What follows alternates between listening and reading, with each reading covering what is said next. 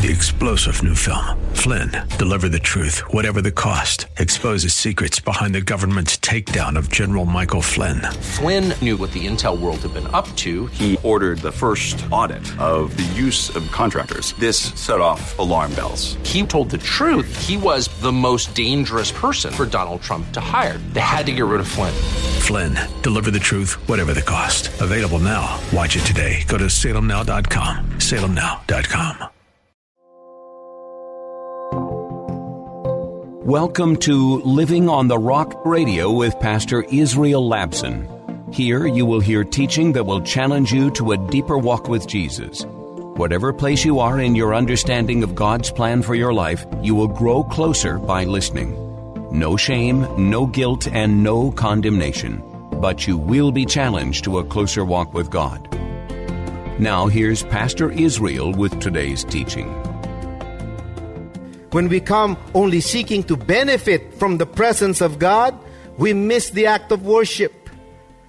Because worship, again, is for the benefit of God. And the true sign of worship is the desire in us to pursue God by ob- obeying His will, obeying His commandment, obeying His word. You might be thinking, this is Christianity 101. Pastor, this is basic Christianity. It is. It's foundational to our understanding of Christianity. And why, again, why is it important for us to keep going back, especially at communion, to these foundational things of the faith? Because if you have a messed up foundation in your life, it doesn't matter oh, I mean, if you have a messed up foundation in your house, it doesn't matter how beautiful your kitchen, your bedroom, your living room, or everything else in your house look. If the foundation is rotten, that house is going to crumble. The same thing with our relationship with God. We need to take our desire for God to a place of true worship. And true worship takes place when the Holy Spirit compels us to obey the will and the word of Christ. I want you to read Psalm 119 in your spare time, especially meditate on verse 14. We should read the whole thing, Psalm 119. But for our sermon this morning, we'll concentrate on verse 14. Look at what it says. It says, I rejoice in following your statutes as one rejoices in great riches. Have you ever said to God, God, I'm happy because I get to obey your commandments? How many times have we said that to the Lord? God, I'm just so glad I can obey you.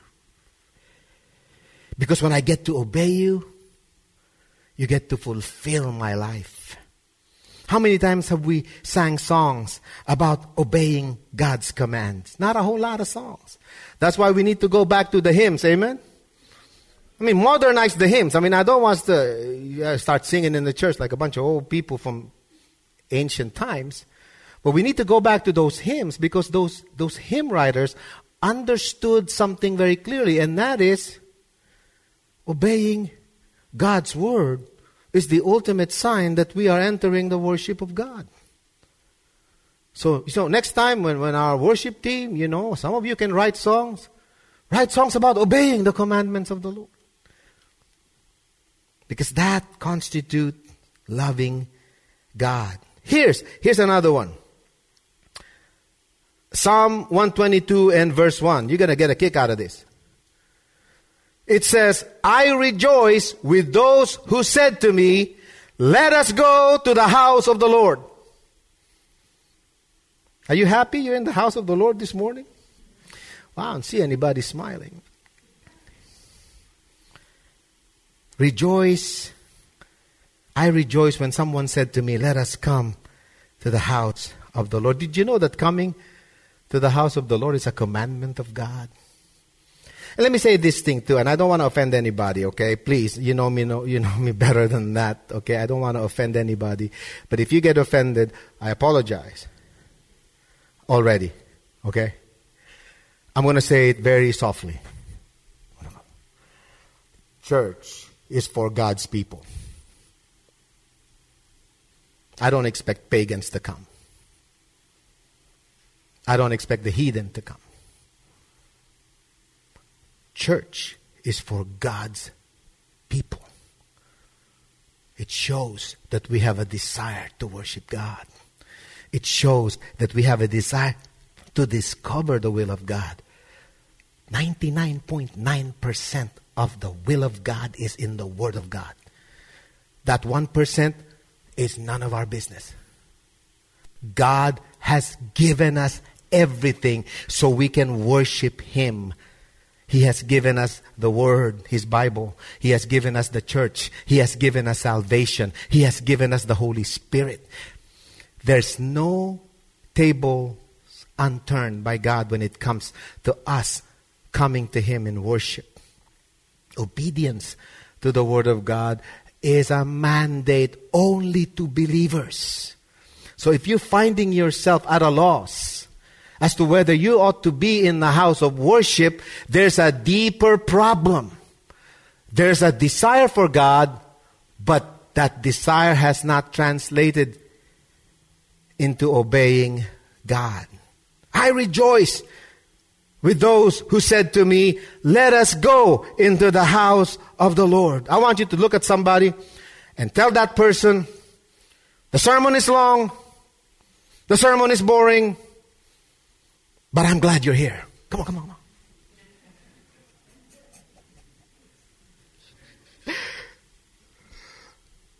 I got people telling me all the time, I don't want to come to church because every time you preach, man, it seems like you're, you're trying to put me down. I'm not trying to put anybody down. I'm not trying to, I'm not trying to make anybody feel guilty. If, if, if, if you're feeling guilty this morning, there's a deeper problem. Amen? Church is for the people of God. And I'm not saying that because I want these pews filled. Okay? I, I want, I want Christians coming to worship God. How, you know, it doesn't really matter, you know, if you have a church close to your house, you know, worship there. Because it's a commandment by the Lord.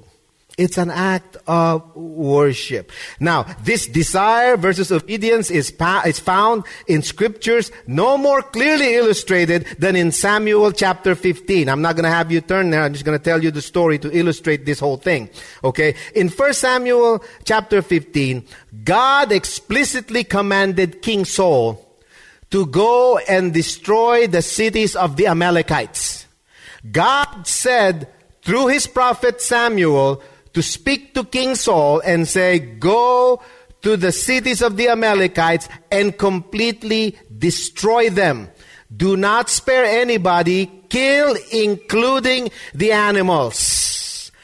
And look at what happens in verse 21 of Samuel, 1 Samuel 15. This is what happened. The soldiers took sheep and cattle from the plunder, the best of what of what was devoted to God in order to sacrifice them to the Lord your God at Gilgal. Here's what's going on in here. God said to Sam to Saul, kill everybody including the animals. Did he do it? No. His soldiers took the very best of the animals and brought them with them. For what purpose? For worshiping God. Isn't that a noble purpose? To offer sacrifices to the Lord. God commanded them to offer sacrifices, but He also commanded them to destroy everything. Now, here's what happened Samuel showed up and asked Saul, Saul, did you obey the word of the Lord? And Samuel said, and Saul says, Yes, He, you know, he was hearing all of these cows, this, this moo, mooing and bleating. And what are these things that I'm hearing? And here's what, uh, Samuel, uh, what Saul said. He said, well, I thought the Lord will be happy when we gather the very best of the land and offer it to God sacrificially to worship God. And here's what Saul said, Samuel rather said to Saul, Does the Lord delight in burnt offerings and sacrifices as much as is, uh, is he delights in obeying the voice of the Lord. To obey is better than sacrifice, and to heed is better than the fat of rams. For rebellion is like the sin of divination, and arrogance like the evil of idolatry, because you have rejected the word of the Lord He has rejected you as king. Obedience is better than sacrifice. What was the problem that King Saul had? He had a desire for God. He had a desire to worship God. He had a desire to honor God. But he simply couldn't bring his desire to a point of obeying God's word. And we struggle so much with that. That's why we need the Spirit of God to bring the conviction that we need. The Spirit of God is not going to condemn us, He's going to convict us about these things. I'm sad to see that the church at large have abandoned the scriptures. You know, there are, there are so quote unquote, progressive Christian churches that are coming up. There's a lot of them now. I was shocked to hear what was being preached. Now, I'm not saying I'm a better preacher or a good preacher. I'm not saying that at all. But I do know what scripture teaches. And I hear preachers just saying, we don't really need the Bible to present the gospel to people. We don't really need the word. We need to unhitch ourselves from an ancient document. I tell you what, folks, the word of God is breathed of God. He superintended the writing of his word. How in the world are we going to know about God if God didn't reveal to us His Word? Now, this is just a piece of paper with a bunch of writings in it. We don't worship the Bible. We worship the God of the Bible who, receive, who revealed to us the Word of God who is Jesus. We cannot divorce ourselves from the Scriptures because this is God's way of revealing Himself to us so that we can know Him accurately. We can worship Him accurately. We are never given the freedom by God to approach Him according to the dictates of our desires. We're never given in scriptures the freedom, the privilege to worship God according to our own way. God set the ways in which we have to worship Him. And that's revealed to us in scriptures. And Jesus sent the Holy Spirit so that we can obey God when He revealed to us His Word. That's not a popular thing to say these days. Saul said, I'm doing this for the glory of God. And God says, I don't care how you think you're going to worship me, I will tell you how you will worship me. You know what Jesus said to that Samaritan woman? A day will come when all who will worship me will worship me in spirit and in truth. Why is that so important? Because we can desire God all we want. But unless we know His Word intimately, and apply it and obey it in our lives, our worship will like be, you know, the Bible says will like be a stinking aroma to God. When we come to worship this morning, God is ready to smell that worship. Is He smelling something good? Mmm, I love that. Is God doing that? Or is He doing something like, what the heck is that? That, that isn't quite right.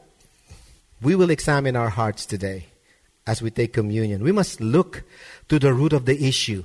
Listen, God wants us to pursue Him, not to desire Him. We reject His word through disobedience and we end up losing hope. We end up losing our optimism for the future. We, we end up getting sucked in with all the political turmoil that's getting, and we're getting angry and we're getting all disheveled spiritually because we want our desire for God to just stay as desire. We need to come and look at the Word, obey the Word of Christ. Number two, desire for God has multiple motives. Obedience to God has one motivation. In verse 16, Jesus says, And I will ask the Father, and he will give you another counselor to be with you forever, the Spirit of truth. The world cannot accept him because it neither sees him nor knows him. But you know him, for he lives with you and will be in you. I will not leave you as orphans, I will come to you.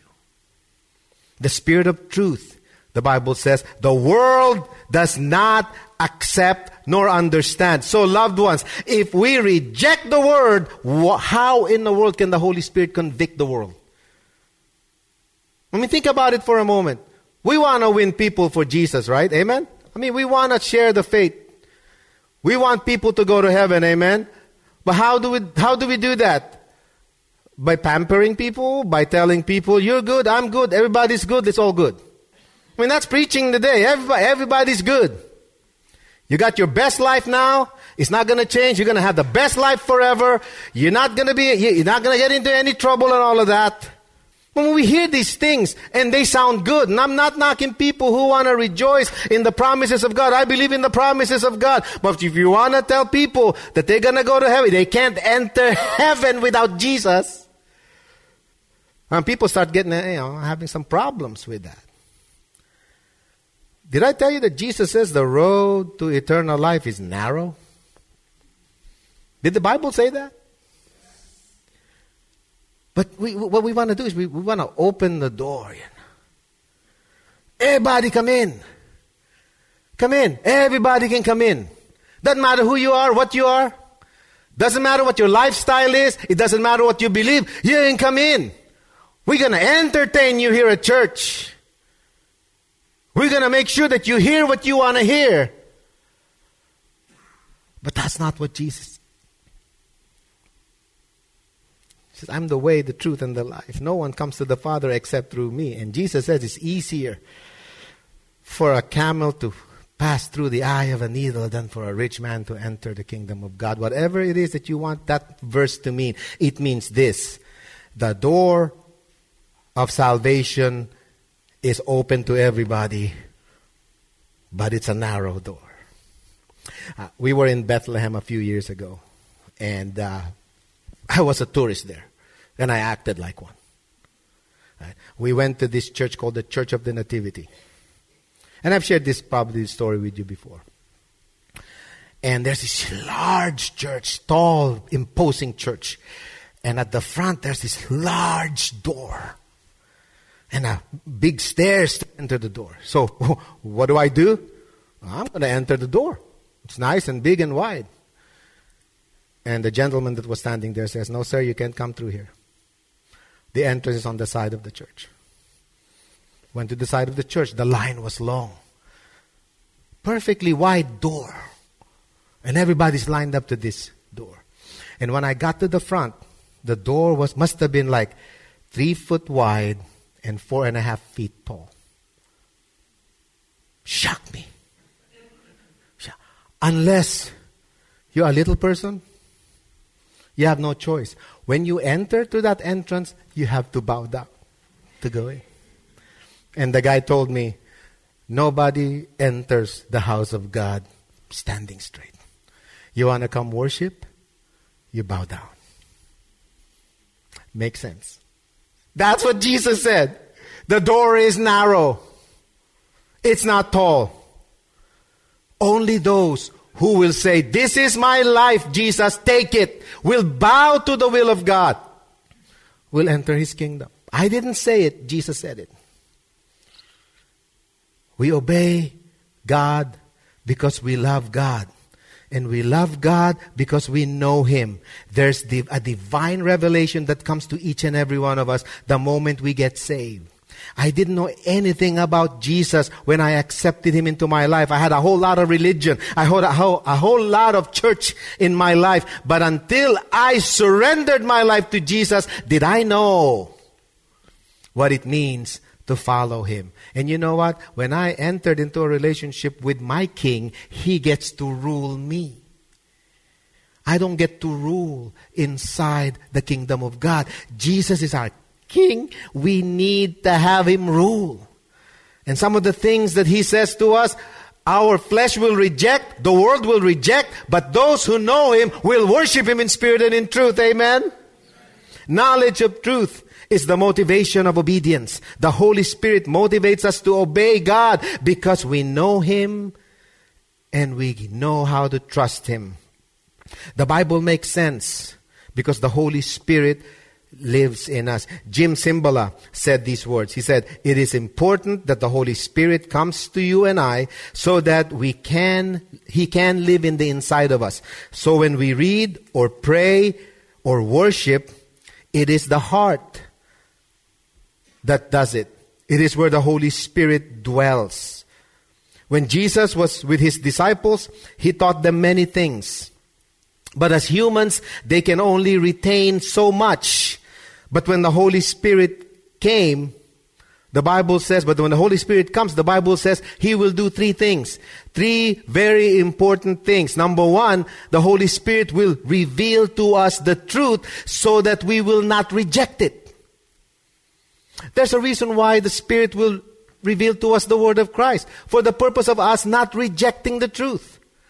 Let me tell you something. You come to a church, you know, we're not much. But if you come here and go and go home without hearing that hey, the Spirit of God is active. He's actively speaking to you about who Jesus is and what he has done. The purpose of the Spirit's work in our life is to reveal to us the truth so that we will accept it, not reject it. Number two, the Holy Spirit will remind us of truth. Not just reveal the truth, but will remind us of truth so that we will not relapse into sin. So that we will not be caught up in the world. He will remind us. How many of you, you will forget the Word of God when things are going really, really bad? I do. That's why the Holy Spirit comes and He will remind us of the Word of God. How many of you, will, you will really forget the Word of God when things are going really, really well? I know a pastor who says, you know what, we may be struggling right now, but as soon as I won the lottery, I will make sure that the work of the Lord is done and all of that stuff. He will remind us that He is the truth. And thirdly, He will restore us in truth, so that when we repent, we will be restored. So the Holy Spirit does those three things. He will reveal the truth, so we won't reject it. That applies to unbelievers and believers alike.